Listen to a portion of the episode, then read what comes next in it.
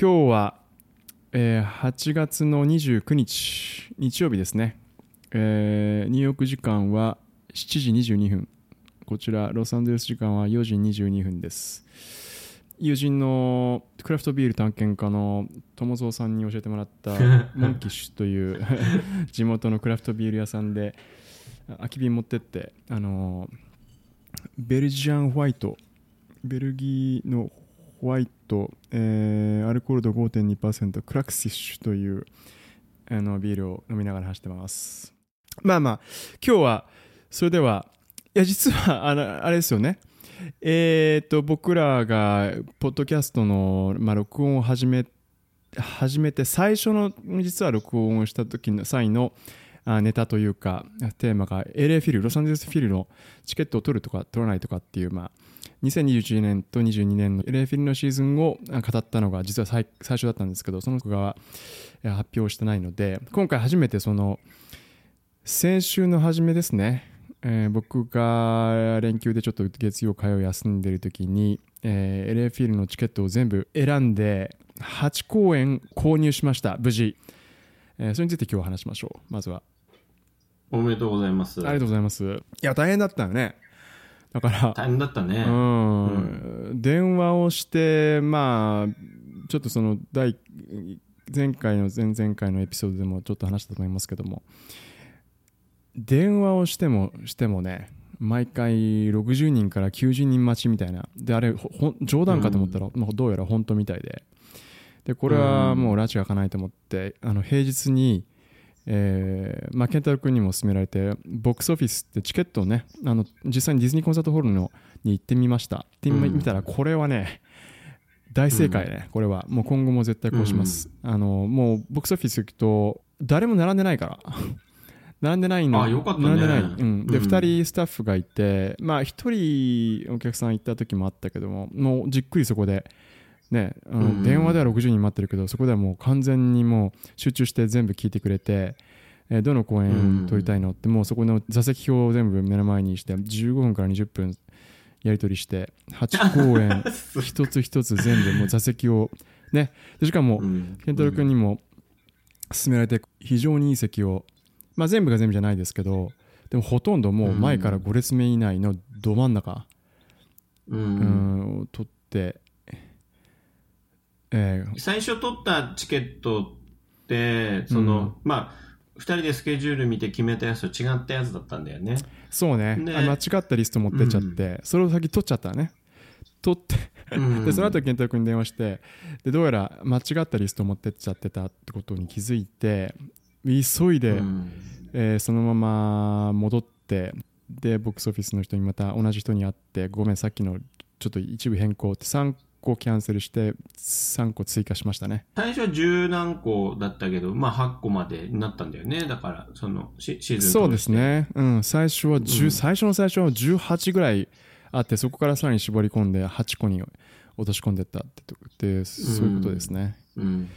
まあ、安い席じゃないからね、やっぱりね。うんここは。まあね、うんあのーまあ大体でも何？80 100ドルからに、まあ、高くて250ドルとか、あのーうん。そのぐらい、まあ、日本でね買ったらもっとうちの母親とも話してましたけど。そう,、3倍するよ。そうでしょ？ん。うん、だから3そう考えたら安いのかなと思うんですけどね、うん。うん。まあでもね8公演も10公演も買ったらね、あのーいいきなりそれだけで十何万とかしちゃうから。あのーうん。うん。まああ、おか、ううん。ん。まあ投資。おお母さんに言ったの？言った。あまあどれを具体的にどれを買ったとは言ってないけど、うん、うん。8公演あの抑えましたっていう話はして、うん、あいい。お母さんいいなと思ってるだろうね。うん、すげえ行きたいって言ってたけど、うん、うん。まあね、でも、あの、演奏会ってさ、本当にライブってさ、やっぱり生ものでさ、うん。でしかもマイクも使ってない、スピーカーも使ってない環境の中でさ、うん、その、ね、当時の、その、コンテンポラリーを味わうわけだから、うん。やっぱり、あの、やっぱり、その感覚、自分の感覚が、その、開いてるか開いてないかっていうことと、あとはその、俺はやっぱり演奏会って、その、みんなで、さみんなで参加して作るもんだと思うから、やっぱり、こう、すもう本当にいろんなディストラクションがある。じゃあの邪魔が入るんだよね。うんノイズ。うん。くしゃみする携帯なるは当たり前だし、うんまあいろんなその、そのやっぱり現代生活とか現代社会からはやっぱり、そういう意味ではね、すごくかけ離れてるんだなってすごい感じるんだけど、うんやっぱり本当にいい環境で、そのいい演奏、いいコンディションでね、お互いみんながこう望めれば、うん本当にいい体験になると思うんだよね。そうですねうん、なんで、まあ楽しみだね。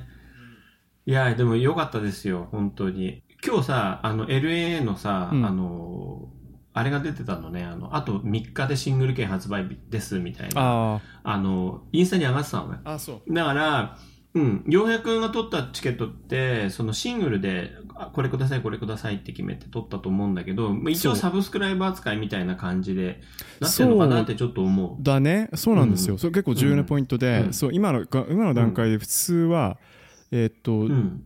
そうサブスクライバーじゃのみが今発売されてるんだよね。だからパッケージのみが発売されてるわけどね4、5公演だったよね。4、5公演選んで、うんサブスクライブ扱いでってことだよね。でも席も自由に選べたみたいだし、うんよかったよね。素晴らしいうんじゃあ実際何撮ったか、はい。あの、ーお伝えしようと思いますうん。そうえーっとなら8公演なんですがうーんと、うんまずその初回が10月の10 17、17日ですね、うん。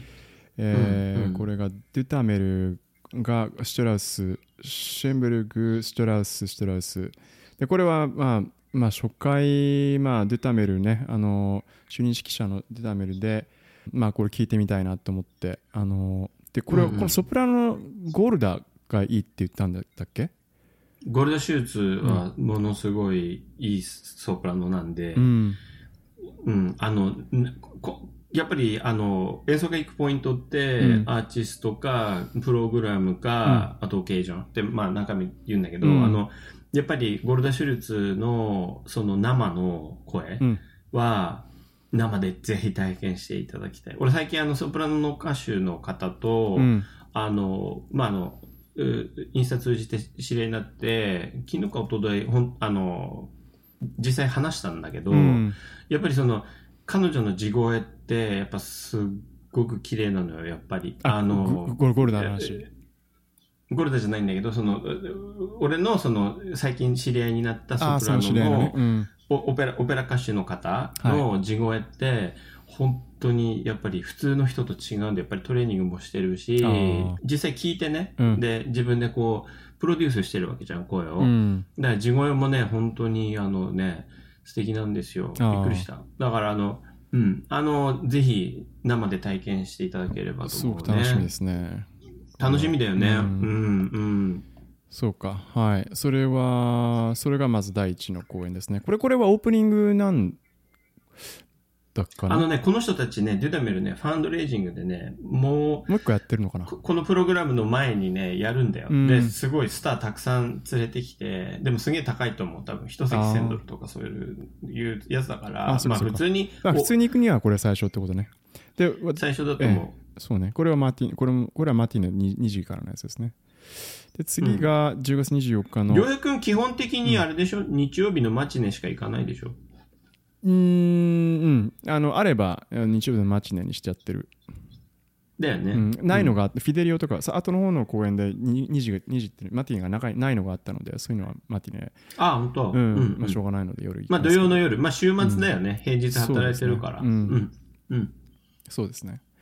で、第2公演が10月24日のとマーラーとモントゴメリー、デュタメル式で、これモントゴメリーはとマーラーでね、マーラーの4番ですね。これソプラノカミリア、カミカミカミラ、カミラ、ティリングっていうの。カメラテリングさんって、あの、あの、ラトルがベルリンでやってた時にね、よく一緒にやっててね、ニューヨークにもちょちょくちょく来てたよ。あいいソプラノの方だよ。あ、そうですか。んうん。うん。うんまあ、これポイントはでも、そう、ようやくマーラーに興味があるから、マーラー聞いてみたいってことで、そうですね。うん。うん。はい。で、その翌週のに今度はマルキ？マルッキねマリッキか、うんうんマリッキあ女性のコンダクターですよね。指揮者。うんうん。で、えっ、と、サリアホとスクリアビン。これ、えどちらも多分、あ、これはサリアホのこれは US ペリニアってなってるね。で、サロネンが関係してんの、これは。コミッションなんだね。うん。コミッションサロネンとね、サリアホって多分まあ、フィンランド、二人ともフィンランド人なんじゃないの？これ。うん。うん。まあ、ジェネラスだよね。で、まあ、この公演のポイントはあれだよ。あの、このソロのピアニストだよ。うん。ビビアトリッチェ。ラナ。うん。んうん。チャイコフスキーのピアノコンチェルト弾くけど、まあ何弾いてもね、ね別に何弾いてもいいんだけど、このさっきのあの、シュルツ、あの、ゴルダと一緒で、ビアトリッチェのピアノもぜひライブで味わってほしい。で、それがまあ、だからそれが3公演かな ?3 つ目の3つ目だと思いますけど。そうだね、10月にポンポンポンと行くんだね。そうですね。あとはね、うん。年内の公演も、例えば、ほら、あの、スティーブ・ライヒーとかさ、うんアダムスとか、アメリカの、ね、あの、プログラム組んでやる公演とかもあるから、うんそういうのは、もう、あの、気が向いたら、うんあの、どこでも空いてる席、ポンと買ってね、うんあの、2、30ドルでもいいからさ、入って、楽しめばいいんですよ。そうですね。でちなみにここまでの席はほとんど、あこのそうだね、そのサリハとこのママリッキーのやつは、それほど前は取れなかったんだけど、まあでも、フロントオーケストラのに、えーこの C の151だから、まあそれでもそんな、割と前だね、これね。ここにね、シーティングチャートのリンクも貼ってるからね、うんそれを押すとね、俺すぐわかんで、ようやくんがどこに座ってるか。ああ、本当だ、シーティングチャートス。テージがあって、あの、最初の1、2、3、4、5列は、うん。ステージからね、最初の5列は、あの、ダブルレターなんだよね。はい。A, A, B, B, C, C。はい。これ5列目までは、でよよそう、うん洋平くんはほぼ3列目とか4列目とかそういう感じなんだよ。1、2、確か3か4だね。うん。うん DD か E だ。すごい前だよね。本当しかもそれもそうそうどどもうほぼど,、ま、ど真ん中の席そう。が取れてる、ね。で、えっと、大体真ん中って140番台なのね。140、149とか、8とか148とか、だからその辺に洋平くんは席取ってるから、あの、まあ、まあ、いろんなことが見えると思うんだよね。ちなみにこのさ、あの、どこ、例えばベルリンとか、カーネギーとか行っても149とかっての真ん中なのこれ。そんなことはないの、ほんとね、うん、ベルリンはね、えっと、ベルリンじゃない、ベルリンはわかんないけど、カーネギーは、えーっとね、横に、何個あったんだっけな？忘れちゃったけど、うん。ベルリン120とか、あカーネギー120とか、ちょっと忘れちゃったけど、ううんん、でも、まあ似たような感じうんあの、うん。まあ、あの、一番前の A から一番後ろ Q なんだけど、あの、やっぱり120とかだったような気がする。ううん、ん。うん、うん。で、あの、2階席とか3階席は、うんあの、奇数か偶数なんだよね、確かね。うん。2階席が全部奇数で、3階席が偶数だったような気がする。ボボックスのナンバー、ナンバーだね、それ。ボックスのナンバーが奇数と偶数で2階と3階で分かれてた気がする。だから、まあ、その、例えばさ、俺なんかアマリ券ちょうだいって、アマリ券買うのね、その、外で。うん。あの、に日本ではあんまりそういうことしないって聞いたけど、うん。まあ大体俺俺は パッと行ってパッと買ってパッと入ってパッと見てパッと帰ってくるんだけど、うん。あの大体チケットを見ると 大体もうその席がどこかってわかるから、ああ、そっか。うん、わかりやすくね、要は整整理してあるんだよね、その番号とか。アマリ券ってのは、それは何？ボックスオフィスでのってこと？それともじゃなくて、あの、あのね、二つあってやり方は、例えばほら、洋平くん後の公演でさ、あの、まあその、撮り直したじゃん、今回。で、ベートーベンのフィデリオとかは、M とかでしょ？うん。あの、うん。言ったらその、まあその、このシーティングチャートを見ると、ディズニーホールのシーティングチャートを見ると、うん。オーケストラの、要は1階席って3パートに分かれてんじゃん。その、洋平くんが今言った席のフロントオーケストラっていうところ。はいで、あのステ、スステージレベルってういうのが、今度はシングルレターになって A から G まであるじゃん。ん。はい。で、その次にさ、えーっと、ガーデンレベルって言ってさ、H から Q まであるんだけど、はい。で、ようやくフィデリオは M っていうところで見るのね。はいでも、あの、ボックスオフィスは常にそのリターンが来る、うん。そのキャンセルになった、あの、妻が病気で、何でもね。うん。で、でも、その、あの、リターンが来た時に、その、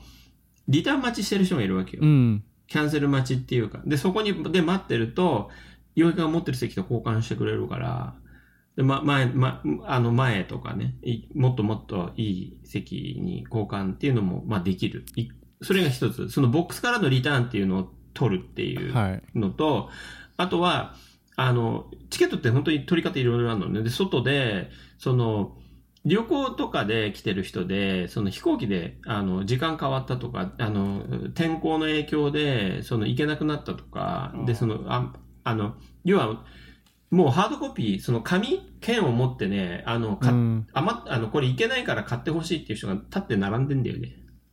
なるほどね。うん。うん。で、それ取るとうか、ん。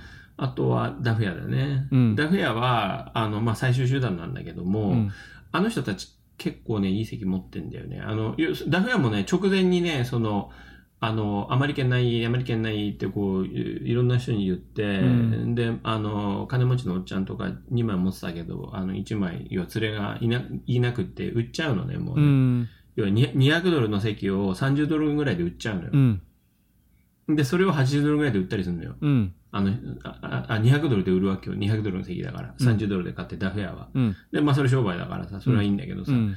あの、要は一曲、三まあ、た例えばそのスタンダードのプログラムってさ、昔からある人ってさ、な7分から10分の序曲1曲やって、うんで、その後コンコンチェルトやって、最後にシンフォニーやったりするんだけど、うんその序曲が終わったら人入れるわけ遅れてきた人とか、うん。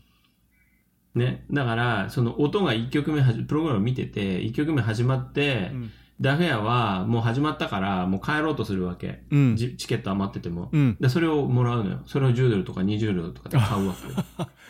なるほどね。たたき、叩き買うわけ。うんで、一曲ミスるけど、うん一曲ミスるけど、実はめっちゃいい席だったりするわけ。ああ、素晴らしいね、それ。そう。だから当日はもう1時間とかね、前に行って、うん。あの、要は、俺はマーケットって呼んでんだけど、うんみんなマーケットって呼んでんだけど、そういうことやってる人たちは、うん。あの、ちょっとマーケットの様子をね、一通り見見とく。うん。うん。だからみんなにナイスにしてた方がいいのよ。ああ。のえ、マーケットの様子って何？どういうこと？マーケットの様子っていうのは、まずね、あともっと言ったら、アッシャーもあまり券持ってんの。アッシャーっていうのはそのロビーの係の人。ああ。なんでかっていうと、その、あの、一般のお客さんっていうのは、その、は、まあ大体ハードコピー持ってて、今だったらその、なんつうの、あの、メールでさ、スマホの中にさ、バーコード打ってあったりするわけでしょ？そうね。でも、やっぱりあの、トラディショナリーっていうか、その伝統的にはみんなその紙のさ、チケット持ってるわけよう。ん。んで、大体、あの、2枚持ってて、で、1枚、あの、連れ来れなくなったから、つって、それをね、アッシャーにね、あげちゃうの。あ、そうなの？そう。本当は、あの、ハウスマネージャーっていうね、その、あの、劇場の、その、ハウス、うんそのコンサートホールのマネジメントしてるマネージャーがいて、うんそこの窓口があるの、うんで、その人がいろんな対応をしてくれるわけ。うんあの、直前にチケットなくしました。はい。ね。そうすると、その人が、その、根拠をいろいろ調べてくれるわけよ。うんあの、どこで、いつ買ったのかとか、うんそのアカウント。あの人たち端末に全部データが入ってるから、うん。誰から買ったのかとか、うん。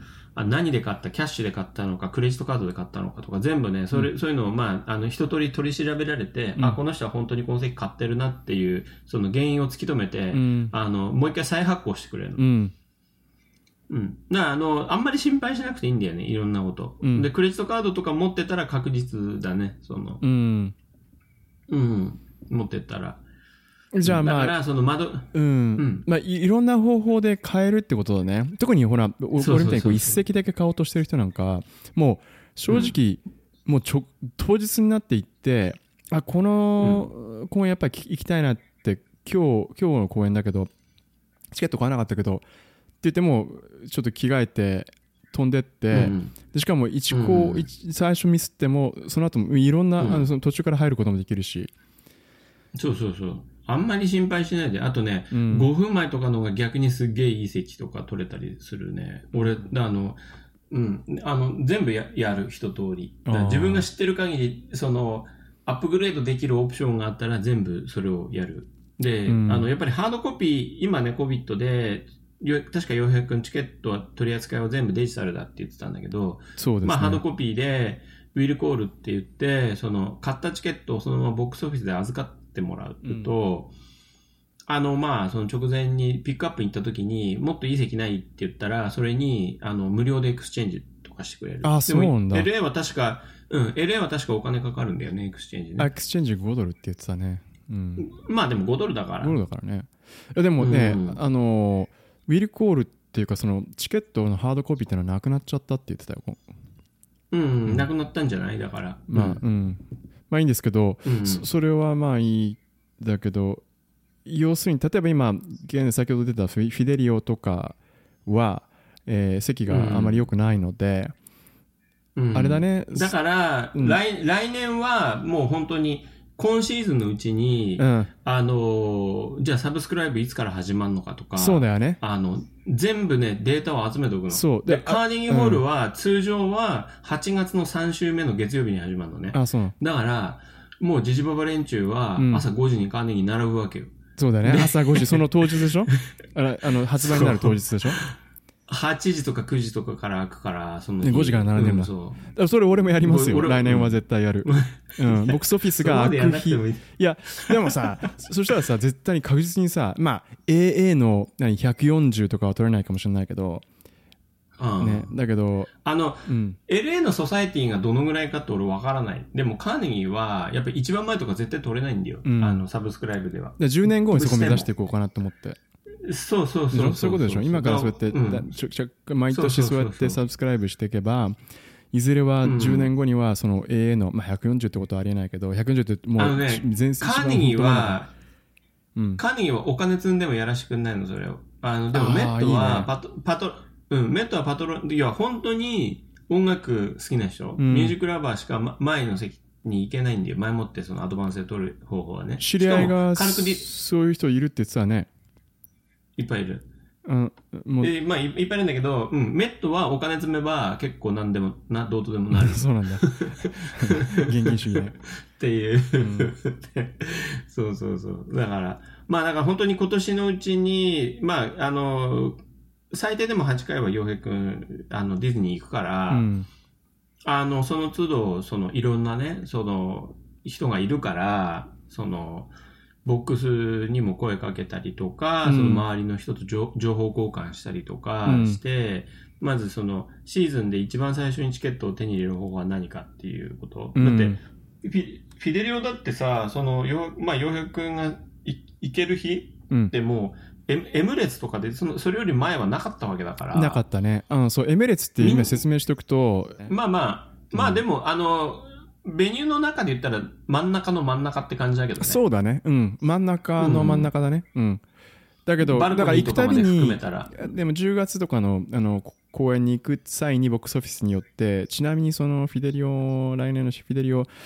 い今 M なんだけどもっといい席あるかなって毎回ボックスオフィス寄って聞いてみたらいいよねうん。あと、シーティングチャートをモニターするんだね。ああそうかそうのか要は、ブローカーがね、そのまとめ買いしてて、うんブローカーがやっぱり、まあ、結構な値段で売るんだよね。そのボックスから買って。あで、あの、それが売れ残ったものとかが、その、あとはね、多分ね、その、直前の人のためにリザーブとかしてるんだと思うんだよね。オうんープンしてない席とか。まあ、カーネギーはそうそういうやってると思う。だから、2ヶ月前とか1ヶ月前とか2週間前とか、その段階的にそのチケットがシングルのでね、ポッポッポって出てくるんだよ。ああいやしさっき言った、うん。せもっと説明するとそのシーティングチャートをモニタリングするっていうのはだから LA フィールのサイトに行ってシングルのチケットを買うような感じであどこいどの席が空いてるかっていうのをこうたまに1週間に一遍とか見に行くってことね。毎日見てもいいけどいや、俺、俺俺は毎日見てるけど、あの、さ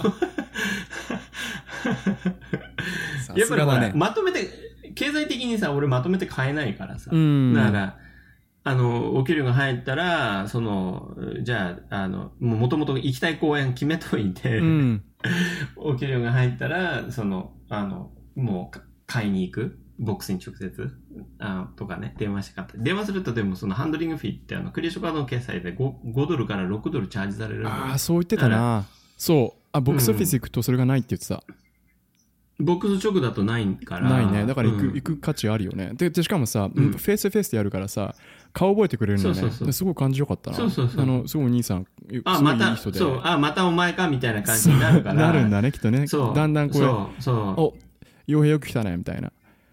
この人常連だなって、あ、こいつレギュラーだなって思われたら、安倍さんって。あの、やっぱり、うん。安倍さんってななるんだよ、もう。うななってた、うん。なななるんだなこんこんにちはって。うんしかもその多分、その、そう。だから3日後にはみんなシーティングチャート見れるのね、今度。うんこの公演はどれぐらい売れてるかっていうのが見れるわけ。き今日から3日後のはい1 9月1日ってことね9月1日がシングルの発売だから、うんそれでみんな一一斉公開になるわけですよ。はいでようやく本当プリプリしてるか特権なんだよね。だからね、その、えまあ地元ってことだよね。でそうだよねボックスに直接行けるってだからそういう。だからみんなが買える前に、まあ少なくともシングル券で買える前に全部抑えちゃったわけだもんねそう、そうすると来、今年の途中、まあ来年入ってからだと思うけど、今度はその2022、23のスケジュールが公開になって、そこから1週間ぐらいに、あの、更新しますかとか来るのね、連絡来るわけだ。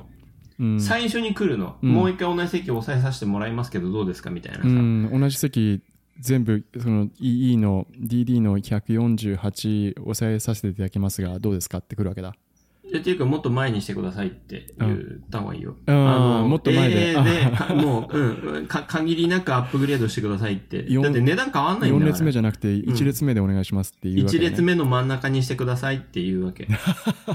言ってみるもんだよねそう。いや、でも、そうやって、あの、俺のそのカーネギーの友人たちはう、ん。一番前のど真ん中で聞いてるわけだ。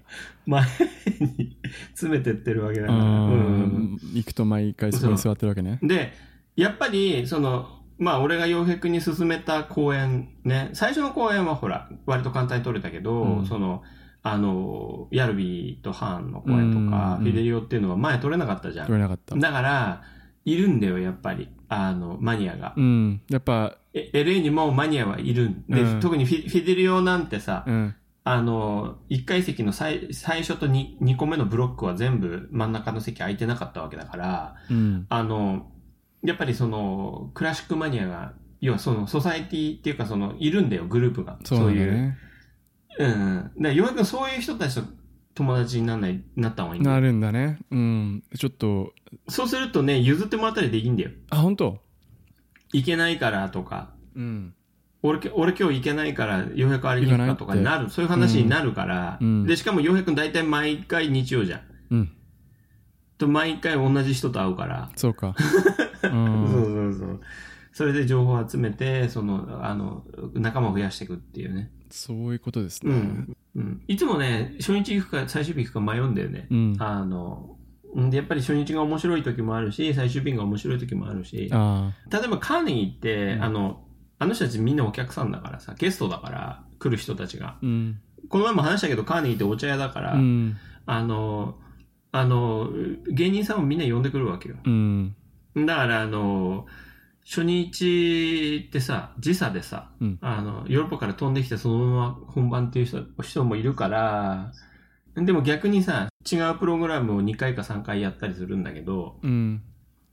最終日はね、もうやっぱりその土地に慣れちゃって、うん。あんまりその、その要はウウィーンだったらウィーンのフレーバーがあんまりしなくしなかったりするんだよね。でもまあ、あそこまで一気にうん。なんきり初初日の、初日がすごくその土地の香りがする。ああそううん、うん。逆に慣れちゃって映像めちゃくちゃ34回目になると慣れちゃってるからそうそうそう。うん濃さがなくなってコンダクターもね。うんうん。うん。例えば LA ってホームじゃん。うん LA ディズニー、ディズニーで LA はもう、その、その、やってるオーケストラの人たちってもうアコースティック分かってるわけじゃん。距離感とか分かってるわけうじゃん。んでも、コンダクターは違うじゃん。うんコンダクターいろんなコンダクター来るでしょ。そうだねうん。だから、コンダクターは、その、やっぱり初日、あ、これ手応え、慣れてない、慣れてない手応えで、こう、あの、まあ、その、お互い理解し合ってたりする。それが面白いっていう時もあるし、うん。あの、こうもう手慣れて、もう本当にこう、プレイしてる。うん。遊んでるお互い。うん。4回目とかね、うん。それが面白かったりもするし、逆にもう、あの、エネルギー吸われちゃって、もう、あの、お、オケがもう壊れたスピーカーみたいになってる時もあるし、ああらあの、それはあの、一概に言えないんですよ。緊張感がなもうなくなっちゃってるかもしれないっていうこともあるよねっていうのもあるけど、でも LA は多分面白いと思うよ、いつ行っても。だってじ、うんうん自分のホームで自分たちでやってるわけだから。そうだでもねまいや俺てっきりさ、まあ最初の公演はその時差が時差時差ボケしててこうまだこう、えっと、フォーカスできてないとかそういうことを言うのかと思ったことがあるとか、ああのコ、コンダクターがね。コンダクターが。いやーでもね、やっぱり、あの、ニューヨークフィルでね、何回かそのリハーサル見に行ったけど、うん。ね、リハーサル面白いよね。特別だよね、あれね。すごいみんなオーガニックっていうかさリハーサルって LFL ねもや聞けるのかな？やってると思うよ。う。んだから、まあ仕事あると思うけど、あの、平日とかね、その、LA フィルも多分公開してると思うよ。うん公開してるのもあると思う。うん聞いてみ？事務局に。で、あの、うんおポあの、ポッドキャストで教えて。そうですね。うん。うん、うん。そうか。はい。じゃあちょっとままあまあ、た戻ちょっと、って、フォロー、うんうんして。だからこれでまあ年内終わって年明け1月9日に今度はマイケル・うんヒルソン・トーマスが来ると、うんあのーうん。でプロコフィエフやりますね。やりますね。うん、これはまあうん。あだしかもマイケル・ヒルソン・トーマスの自身の曲もやるのこれねやるんだやね。るんだね。うんまあ、これは、うんあの非常に楽しみですね。初めて僕、うん。うん、ヒルソン・トーマス聞きます。うん。これですね。うんうん。で俺も俺も聞いたことない。うん。あ、あ、生で聞いたことないの？あ、じゃあ、この曲ねトーマ。スが作った曲は聞いたことない。この曲をね。か彼彼の作品は聞いたこともない。詩は見たことあるけど、何回も。そうだよ、なんか見見てるもんね。うん。次は2月の20日で、えっと、サロネン、えー前監督のサロネン、今、サンフランの監督のサロネンが来ると。で、バルトーク。バルトークは2月 ,2 月の20日買ったんだ。買っカッコつけてないな、俺。だと思うよ。うん。うん、オッケーオッケー。はいうんシベリウスシビルス。聞くね。うん。うんうん。ですね。うんうん。うん。で、次がヒララ、あいや、いいやえーいよいよヒラリー・ハーンが、えー来て、えーうんヤルビっていうの？うんうん。コンダクター。指揮者ね。うん。パブエルビンね。で、うパパペルトやるの？パパルペルト？アルファペルトやるのね、これ。ペルトやるね、これね。うん、ペルト好きと、なまあ、ので、うん、なんでボルシャルクやりますね。うん。うん。あと、まあ、ハーンがバーバーのコンチェルトやるねう。ん。すごい楽しみですね。今、パあの、ヤルビーとハーン、今一緒にし、まさに、あの、仕事してる、これ。あの、送ったけど、あの、リハの様子とかね、本番終わって、どうやらユネスコだったっけな、どっか、あの、OK で、音楽祭かなんかで、うん。二人で、シベレスのコンチェルトやってたけど、うんいやー、すごい良かったね。面白かったよ。あの、リリハの時の映像ちょっと、あの、インスタに上げてたけど、いや、もうハンはもうやる気満々だね。もう久しぶりにその、なんつうの、コンサートの世界に帰ってくるんで、みたいな感じでコメントしてて。久しぶりにって、ああ、そこそこ。いや、だからコ、コビットで、コビットでね、演奏か。活動できなかったから。あ、そこそこ。うん。んうん、すごい楽しみだね。いいな。これは、そう、これもまたシーティングあんま良くなかったね。うん良くないというか、まあ、だからまあ、やっぱり、来年はもうスケジュールが出たら、もう、あの、どれが先に、その、こういうふうにね、うん。あ先に埋まっていく公演かっていうのを俺言うから、そうだよね。これはやっぱ人気の公演なんだよね。うん。これかなり人気の公演でしょ。そうですね。メーター、でもメーターは結構前取れたんだよね。そう、メーターは、そう、次の公演が4月の10日に飛ぶんですが、まあ、1ヶ月後だね、約。うんと、ズビメーター、うん、ブルックナー、これは、あの、そう、これは CC の149だから、えっ、と、前から、これすごいよ。前から3列目だよ。めもう目の前だ、ほぼね。だから、すげえな149ってちょっと、149って多分ちょっと左なんだけど、んちょうど、その、指揮者とコンサートマスターの間ぐらいなんだよね、多分。い149は CC の149は、あ、そうだね。ちょっと左ね。そうだね。あ、ごめんごめん。軽く左でしょうん DD のこれ149はど真ん中だけど、うんと CC の149は確かに軽く左だね。うん、すごいね。いや、すごい、すごい世界だと思うよ。うん。うん。これは。ただね、うんあ、の、お俺の、俺の経験ではね、うん俺の経験ではね、うんその20年前に、うんその、カネに初めて行った時に、うん22、1年前、2001年のうん。10月に初めてカネに行った時うに、ん。オーケストラの席で聞いても、1階席で聞いても、うん。楽しくなかったんだよね、全然。音が入ってこなくって。あうん。だから、うんあの、本当にね、あの、個人の感覚によるから。ただ、長年、長年演奏を楽しんできて、その、いろいろ試した結果い、ろんな場所をね。どこに行くかっつったら、うんやっぱり前の方にみんな行くんだよ。で、前の方にいる人たちって、みんなちょっと違うんだよ、やっぱり。うーん。うん、本当に人生のプライオリティはクラシックっていう人が多いと思ああ、面白いね。う。うん、ううん。ん。うん、カーネギー行ってもメット行ってもそう思う。あの、まあ、ニューヨークぐらいはちょっとあんまり俺行かないからわかんないんだけど。うん。うん。うんうん。でも楽しみだね。メータでブルックナーで。存命中に、メータが存命中に。そうだねってお母さんも、お母さんもメータを、そうですね。70年代とか聞いてたわけでしょ？うん70、うんいや、は70、そう、70だ、5、6年にズービンメーター、ロ LA フィルで、ズービンメーターがね、その頃だから40何年前に、すごいよね彼がね、主任指揮者だった時に聞いてた、きき見て見た、うん見てたって言ってたからね。僕もね、すごいよあのウィーンで見たけど、これは、ねうん、見ておいた方がいいね。うんうん。うんうんうん。で最後そう先ほども上がってた、そのベートーベンのフィデリオうん。オペラをまあまあ、うんうんフィルであの LA フィルでやるドゥダメルがやると。でこれがうん。やっぱ大人気で、えー席がいい席取れなかったから、今後詰めていこうっていう、そういう話ですねこれね。それもまた楽しいんだよね、でもね。う。んそうだね。確かに。あいうん。もっといい席に変えられたってね。うん。それが。で、やっぱり、ふ普通シングルで買ったらさ、 exchange もリターンもできないんだけど、うん。洋平の場合は多分本当に、あの、えっと、サブスクライバー扱いだから、あのね、交換もいいよって言ってくれたわけでしょ？そうだね。うん。もう全然交換してくれるって言ってたからね。うんうん。すごいな。違う席にも変えてくれるだろうし、違う公演にも多分変えてくれるんだよ。うん。何があるか分かんないから本当に行けなくなりました。で、うん。あの、ってなった時に、うん。で他の公演に変えてくれたりするんだよ。なんかよかったね。すごいね。いいねそれ。すごい特別扱いな気分だね。うんうんうんうんうん。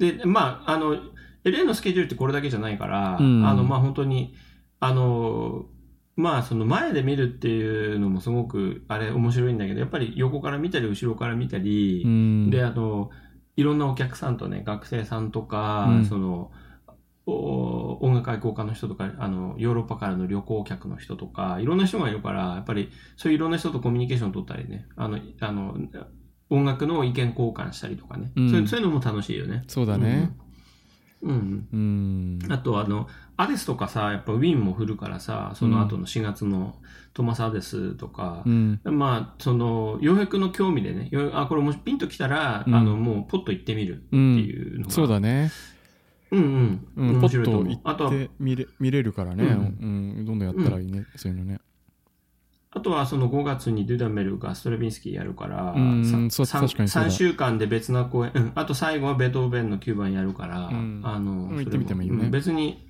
うん、いい席とかはまあこだわんないで、もう、あの、あの、取れる席でうん。行ってみるとかね、うん。面白いと思うよ。うん。このフィデリオのはこれ何 with デフウエストシアターっていうの？これだから健太君も前も言ってたけど。うん。あの耳が聞こえ耳ないうん。そういう障害を持った方がやってる、うん。その、あの、要は、あの、多分ね、舞台舞台っていうか、その演劇のカンパニーがあるんだあねー。そうなんだね。うん、でもさそれってさう。ん、あれだよね。あのこのフィデリオっていうのはあれなのかね。ベートーベン、まあ、9番を書いた頃にもうと完全に耳聞こえなかったわけでしょ？あのね、フィデあのフィデル書いたのってね、結構ベートーベン若い頃に書いた若い頃なんだ。あの、わ若いっていうか、まあ多分 30, 30代、30代かな。うん。私40代に入ってスランプに入るんですよ。要は、うん。あ、俺体制に利用されてるって気づいて、うん。あの、筆が進まなくなってしまう、ん。あの空白の10年みたいなのがあるんだよね。うん。それで、あの、復活して、その、この前、あの、ウィーンで、ムーティがやってた、あの、メッサソレニムス、ソレソレミニスって曲を書いて、うんその後9番書くの、24歳で書くんだけど、あ、54歳で書くんだけど、うん。フィデルは多分、もっとずっと若い頃あそうなの？のうん。ベートーベンのテーマって、うん。ベートーベンのテーマって、本当にあの、えっ、と、フリーダム、オーバーカム、うイクオリティの3つ、ブラザーフット、うん。あイクオリティ、フリ、えーオーバーカム、3つかな、これかな？うん。なんだけど、まあ、人類愛とか、あとはその困難乗り越えるっていうことと、あと、俺なんつったっけ、今。フリーダム、イクオリティとオーバーカムブカムとイクオリティ、イクオリティ、平等、うん、イガリテなんだよね。うん。そうそうそうそう。うんうん。そうそうそうそう。まあ、昨日もちょっと電話で話したけど、うん。まあ、ふあの、フィデリオって、要はその、あの、じ自分の信念のために戦ってる男性を、その、恋人が助けるって話なのね。うーん。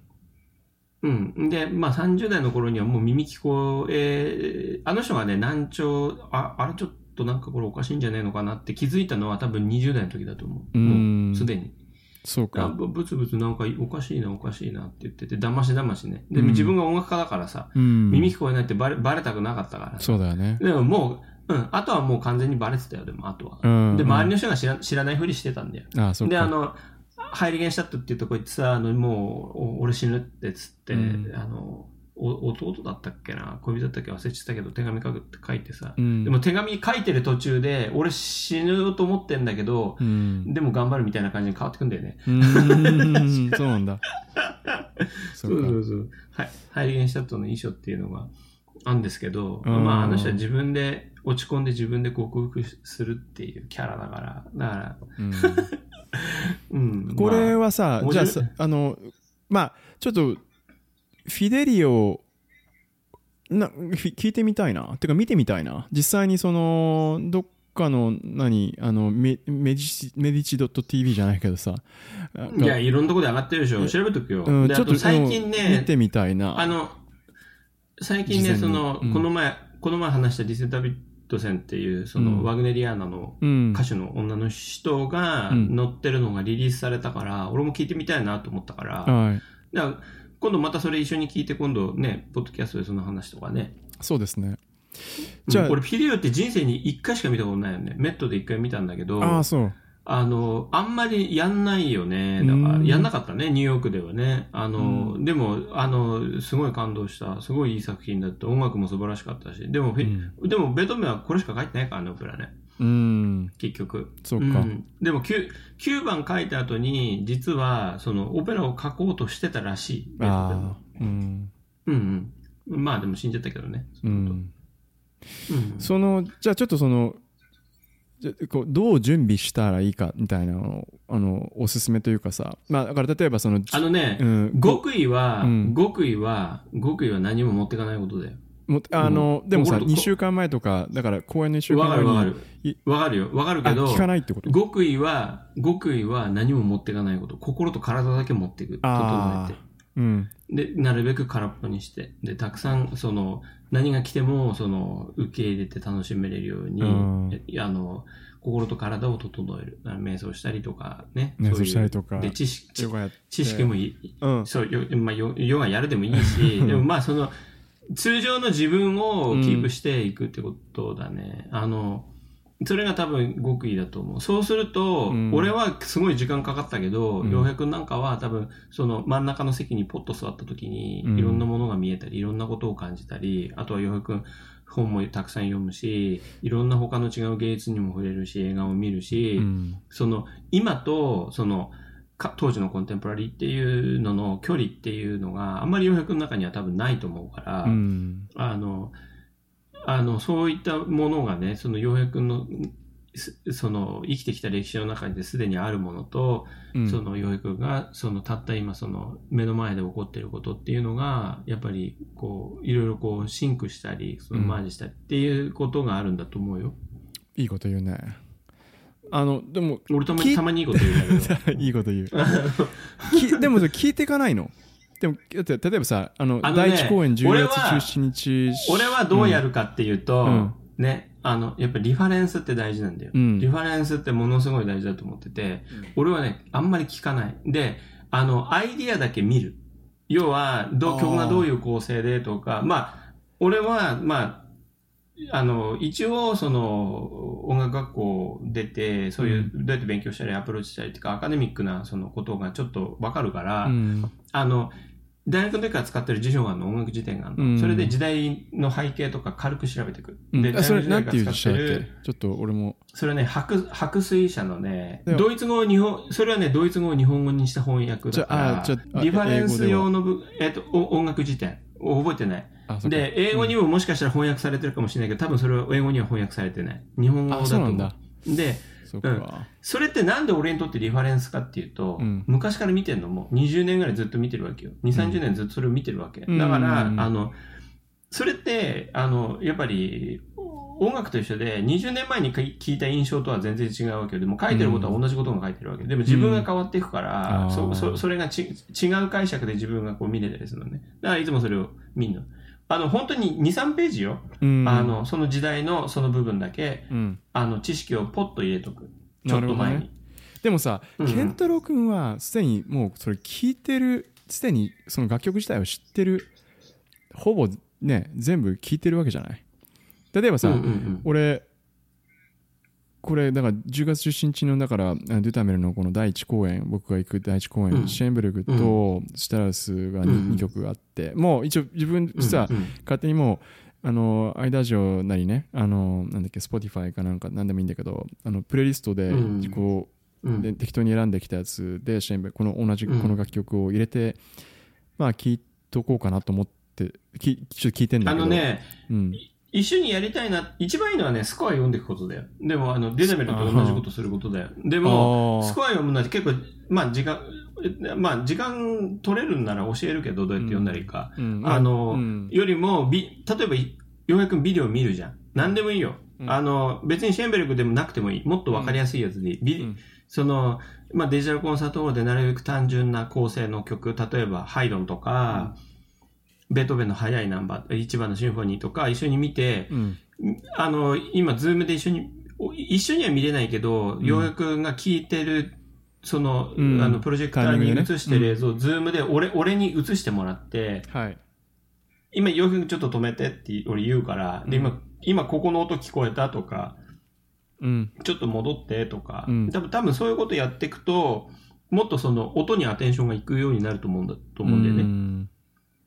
んうん。で、まあ、シェーンベルクが、まあ、何者であったかっていうことをまず、まあ、軽く見るじゃん。うんで、清められた夜ってどういう作品かって軽く読むじゃん。うんそれで、文字で知識として軽くね、持ってて、で、それ聞くじゃんね。うんそしたらその構成がわかるじゃんね。うんそしたら、あの、きライブで聞き終わった後に、うんその記憶に残りやすいんだよ。うんそうねうん。うん。だそれはまあ、や、一緒にやろうよ。そうだねで実際やっぱり感覚が開くっていうのが大事だと思うんだよね。うんあ、今、ストラクチャーが今どうなってるか、今、その全体の演奏になってる。で例えば、あとはそのテーマが何なのか、その、えー大体、えっ、と、まあ、シンフォニーとかで、その形式だったら、メロディーが2つ出てくるから、そのメロディーが2つが今度展開してって、で、うん。また、あの、そのさ最初のセクションに戻って、で、終わるっていうね、その、あの、うん。段取りがき起承転結みたいなのが決まってるわけですよ。うん。で、その、そのセクションセクションの間で何が起こってるかっていうのを味楽しむわけですよ。あ、今ソロだな。あ今このフルートのソロから始まった。それが、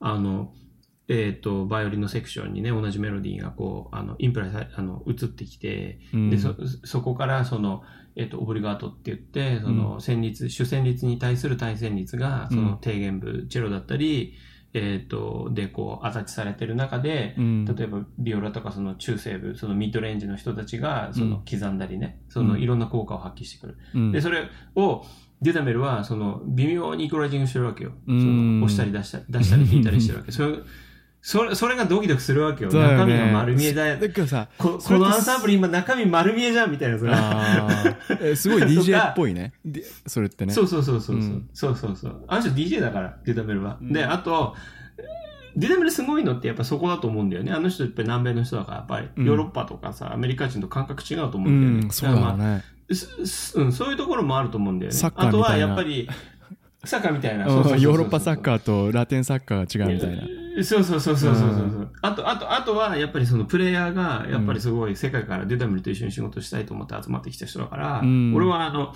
あの、えっと、フルートとかクラリネットの人、も元メットにいたから知ってるんだけど、うん。あの、彼らのね、やっぱりプレーってね、本当にね、すごいんだよ。うん。だからもうサッカー、ね、パスのつなぎ方とかさ、あのそのゾーンでこう圧力かけていくやり方とかさ、うん。すげえなって思うんだよ。でうん。特に LA ディディズニーのアコースティックって、そのピンの、ピンのタレントっていうのがすごく際立って聞こえるようなアコースティックになってるなってこの前感じたの、3月に。うん。来た時ね。うん。見た時に？そう、そう、そう。全体でこうドーッとこう入ってくるものもすごく鮮やかに伝わってくるし、うんその中で、ね、例えば本当にあのコントラバスが8人いて、その中でもあの人、ホルンがね、4人で、サブの人が1人5人で一緒に演奏してた時に、うんあの人、すごい。あのね、わかんのよ。それがね、すごいんだよ、やっぱり。あの、うん解像度が高いんだよね、やっぱり。あの、ディズニーって。うーんかカーネギーとかに比べたら全然高い。びっくりする。いやそれさだから僕もさカーネギーもちろんね健太郎君とも行ったことあるけどさその10年10年もうんね、十十何年も前だけどだからうんディズニーで散々聞いた後今度ニューヨーク行ってカーネギーでその箱の違いっていうのをぜひとも体験してみたいね、アコースティックの違いは面白いよ。だから、うん、だからこの前あの、えっと、ベルリンをオーバービューした時にさ、パリもあったしさ、うん。あのハンブルクの新しいベニューもあったしさ、うん。まあ見る、ね、あと来週とかウィーンとかもあるけどウィーンもやっぱり旅するからさ、で、あの、やっぱり、そのベニューでそのアーティストを楽しみたいっていうところまで行ったらね、最高だよね。最高だからね。うん。うん、うん。やっぱり、洋く君は LA で、LA に何回も行けるから、LA がリファレンスになるわけだから、ね。そういうことだよね。一つのリファレンスだよね、うん。だから完全にだから L- うんうん LA ディズニーコンサートホールが僕のレファレンスになると。でそこなを。定点観測をしながら世界に飛んででいろんな、ね、サンフランニューヨーク、ね、シカゴ。でベルリンに行ってウィーンに行っボストンとてか。マリンスキー行って、うんね、ロンドン、うん。ね、ボストンもそうね、うん。全部い、いもう点々とそれを LA の定点観測をしレファレンスにしそれで比べてどうなのかみたいなことを話せるようになりたいねそうそうそう。そう、面白いと思うよ。うん。すごい面白いと思うよ。そ、そ、そこまでできたら。そうですねうん。うん、うんそっかだまあ、準備はね、あの、その都度、あの、まあ、自分が手伝えるところは自分、お俺も手伝って、うん一緒にね、その、あの、なるべくベストな、その経験ができるようにね、手伝っていけたらなとは思いますよ。うん。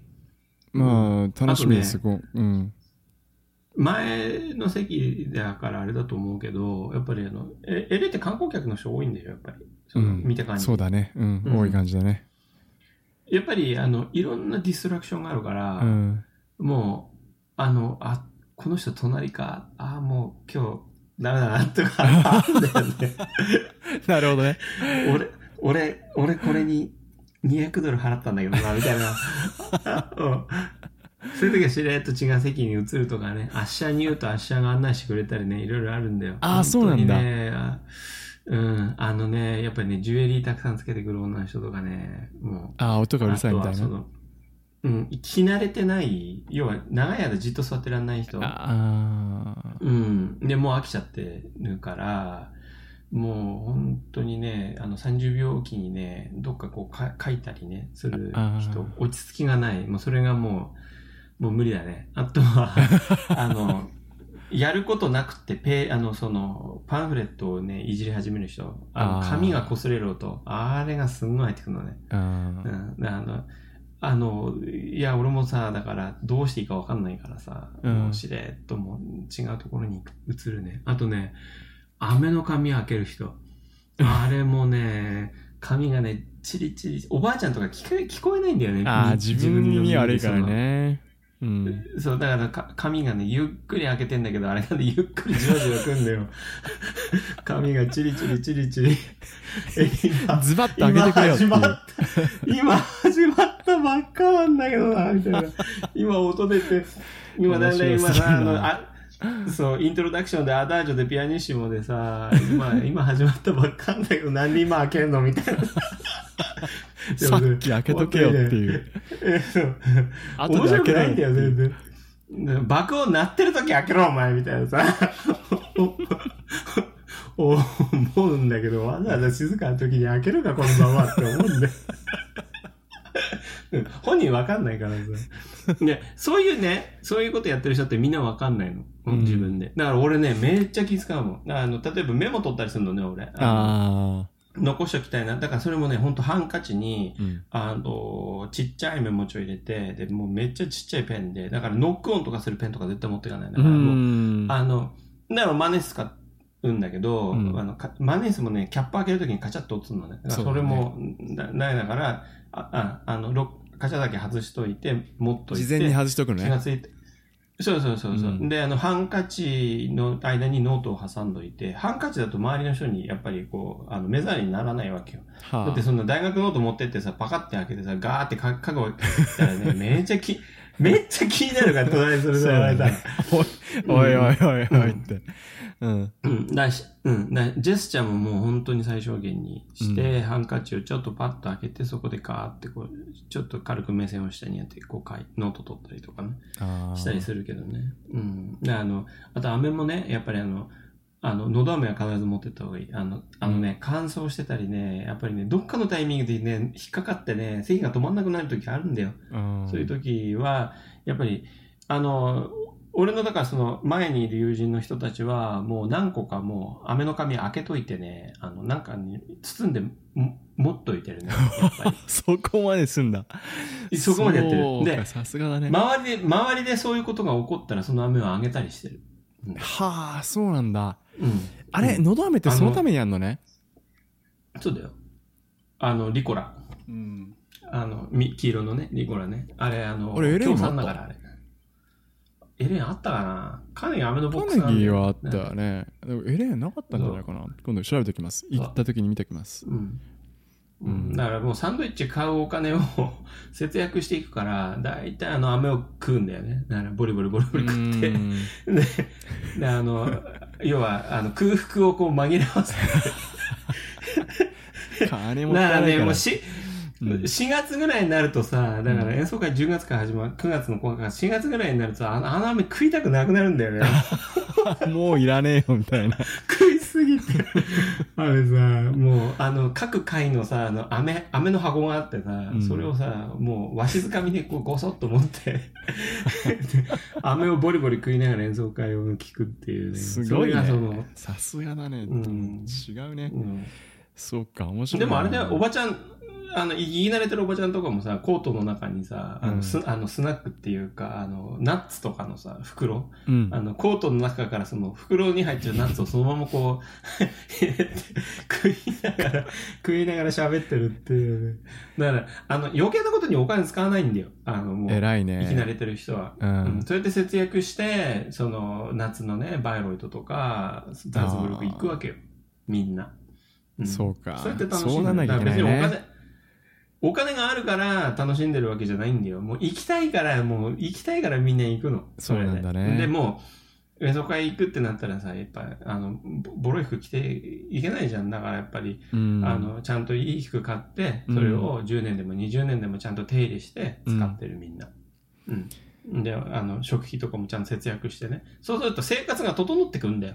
で、演奏会って時間通り始まるから。うん、パーティーと違って。う。うんん。あの人たちもうね、あの、いつまでもダラダラ遊ぶじゃん。うんでも、まあ、それもいいんだけど、うん、でもやっぱ演奏会ってパシッて始まってパシッて終わるから、うん、あの、で、あの、スケジュールももう1年先までバッて出てるわけだから、そうだね。健康もちゃんと気をつけてね。で、冬になれば寒くなればなるほど演奏会面白いから。うんだから寒い冬に人バタバタ死ぬけど、あの、クラクラシック好きなジジババは、寒くなればなるほど元気になるんだよ。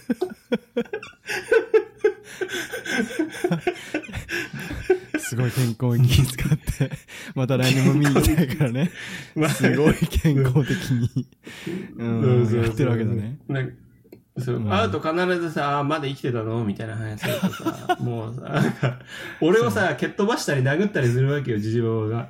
あ、そう。まあ、それが嬉しくって、そういうね、そのコミュニケーションが嬉しくてさ、まだ生きてたな、このばあさん、みたいな。ああ、いいですねう。んすごいいいな、それ。そういう関係をじゃあ、ちょっと目指してやってきます。今回、初めて、ううんん、そう、だ今今年をはじめ、今シーズンを、だから、人生初めて、この、8公演も行くなんて、あの、今まで僕はなかったから、だからこっから始まるって感じだね、まあねこの、このジャーニーが。サブスクライバーだね。うん、サブスクライバー。う、うんん。定期会、定期会員だね。そうですね。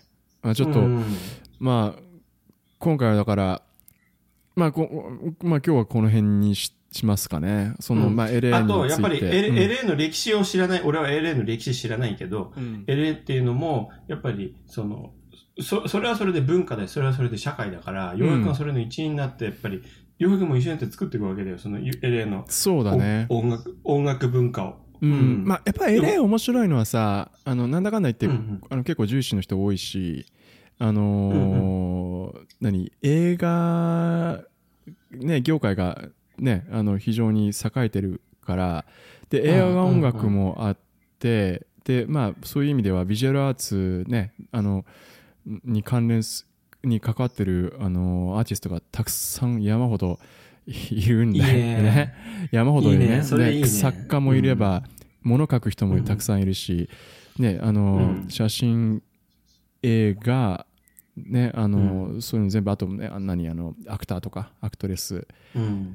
うん。あと舞台芸術やってる人とかねそういう人がいっぱいいるわけだよね、だから、うん。結構ねあのまあこういうものにだから興味があるんだけど非常に西海岸で あのうんそうそういう色濃いなそうきだからこの前も話したけどひヨーロッパから一番遠いええあのアメリカではねあの、うんそういう場所にあって定点観測するっていうのは、あの稀有な体験なんだろうね、きっとね。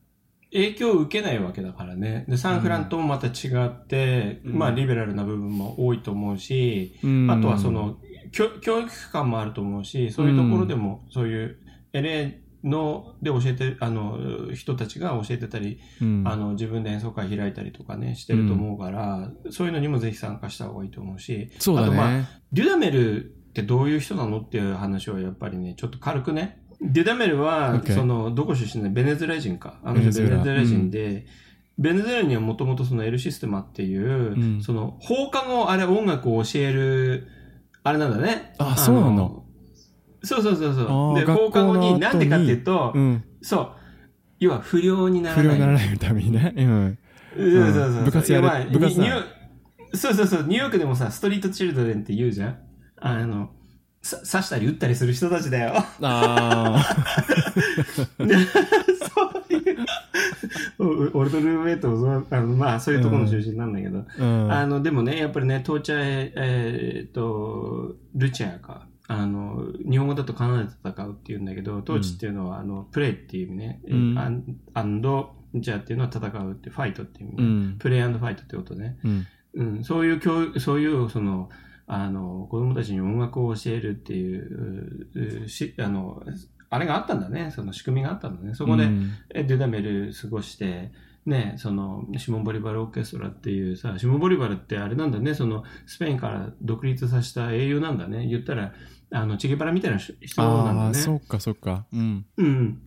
それのユースオーケストラでね、あの人17歳まで指揮なんだね。で、うんその後、あの、2009年にね、あの、ああれになるわけですよ。レンの監督になるわけですよ。28歳で。うすごいん。ね。うん。で、彼はマイノリティでしょ？だからその、うん。今、盛んに黒人だとか女性だとか言ってるけど、うん。ね、そういう、その、この前も洋平君とそういう話になったけどさ、うんやっぱり、そういう、うその、自分がマイノリティとして持ってる、あのね、その人生の中で、その白人社会の頂点みたいなところに今いるわけだから、彼は。うん。うん、すごい人だなと思うな。いろんなことを巻き込んで、う。うんん。で、今度パリのオペラ座の監督になったでしょ？うん。あの、8月から6年契約だってよ。すごいね。だから、え、今度 LA とパリ行ったり来たりするわけでしょ？そうだ。ね。で、うん、サンフランにも登場するし、ニューヨークにも登場、あね、プログラムにも載ってるし、なんか、まあ、彼のその、ツアーっていうのがちょっと見えてきたよね。今年ウィーンには乗んないみたいだけどもう、ん。うん。これから楽しみだねこれがどうやどういう成長していくのか。81年もあるよ。40、40、何歳 ?41 歳とか2歳か、今。若いねすごいよね。うん、若い。これからいくらでもどうなっていくのかって感じだ、これ。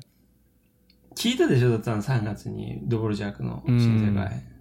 ねえ、ああいう人よ。うん。すごいよね。楽しみだよね。うん。でまたパリでも磨かれれてね。パリってね、落ちぶれてんだよね。でも、その落ちぶれを立て直すためにデュダメルが、いいよ、俺、お俺行くよって言った。ちょっと力貸してくれよみたいな感じだ。うん。そうそうそうそうちょっともうそのパリのね古い元々の、元々のオペラ座ね。ううんん。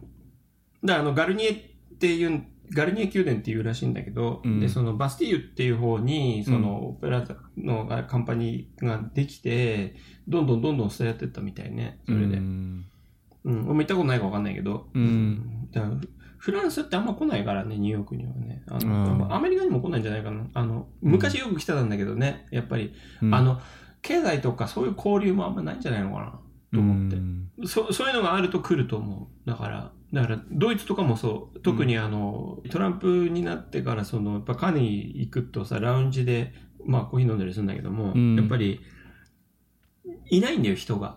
あうん。でもなんかシカゴとかはみんななんかワイワイやってるわけよ。へえでもなんかヨーロッパのオケ来ても誰も人いない。ほちょっとしシーンとしてるわけよ。ーうんだから、だからオペラもね、どんどんどんどんこう静かになっていく。あの、遊び慣れた人がどんどん離れてっちゃったのかなって思うね。だから。うんうん。まあ音楽とかクラシックっていうそそのソフトが人をつなげたり、国をつなげたり、文化をつなげたりするんだなってやっぱり思うから、うんやっぱりそういうエクアドルじゃねえや、ベネズエラねえっとベネズエラ出身のドゥダメルが、その今世界の頂点に立ってるっていうことだけ見ないで、かうんあの彼がどういうふうにしてつなげてきたのかとか、うんねまあまあそういうのもあの見えてくるんだろうなと思って、うん洋平君は。そうねうん、でまあそれよりも何よりも彼の音楽作りだよやっぱり。そのうんアプローチの仕方だよ。その彼のベートーベンの解釈の仕方だったり、今回、洋平君が聞きに行くそのシュトラウスのその彼のその解釈の仕方だったり、そういうのを楽し一番楽しんでほしいと思います。そうですねはい、以上。わかりました。ええ。はい。今日はどうもありがとうございました。次回はこちらこそ、ウィーン。の話を。ウィーンの話しましょう、うん。ね。ウィーンの話を。はい。じゃあちょっと。うん。今俺らは、えっ、と、アメリカやって、ヨーロッパやって、アメリカやって、ヨーロッパやって、まあだからサンフランやって、ベルリンやって、LA やって、ウィーンやって、こう、ね、その、それぞれ両極端にあるものを、こううん。それぞれこう、オーバービューをしているっていうね、なかなか、うん価値のあることをやってんじゃないかとそうだ思ってるけど。ね。いやもしかしたらだからさ、うん。で次回今回だから LA やったでしょ、うん。アメリカね。うん。で、うん。前回ベルリンやったよね。だからヨーロッパアメリカで次うん。ヨーロッパウィーン。でまた今うん。度シカゴとかなんかアメリカやったら面白いかもね、シカゴとかね。ううん。ん。いや、つ次はいよいよニューヨークやりたいんだよね。あそうニその後は。まあ、ニューヨークフィルはそんなに時間かかんないと思うけど、まあ話し出したら止まらなくなっちゃうかもしれないけども、あとはメット、オペラ。メットとうん。カーネギーは？あとはメットとカーネギーも話したいし、うんあとはそのウィーンの国立歌劇場とかね。もうやっぱり、うんウィーンやったらやっぱりウィーンの国立歌劇場を見とけば、その彼らの活動が見えてくるから、うそのん要はそのオーケストラとしての活動と、その、えっ、と、オペラ座のオーケストラとしての、オペラ座全体としての活動と、うんやっぱり、あの、プロダクション大きいじゃん。で、うんお金もたくさん動くじゃん。うんだから、うん。だまあ、あとはロンドンとかフランスとかも見ていきたいなと思いますけどね。はい。まあ、あとは本当に日本とかね。もちろん。ウィーンって本当に旅いっぱいしてる。もう、あの、自分でオーバービューしてブログにも上げたんだけど、うんやっぱりね、いろんなところに行くのよ、ウィーンって。あそうなんだするとやっぱり、見えてくる日本も行くし、11月ほぼ、11月ほぼ日本に行くから、あの人たち。いろんなことが見えてくるから、うんで、またこの枝がね、できてね、うんその都度、まあ、二人で話していければなと思いますけれども、はい。わかりましたはいはい。じゃあ今日もどうもありがとうございましたまたありがとうございました。次回ウィーンウィーンってことではいはいはい。よろしくお願いします。どうも。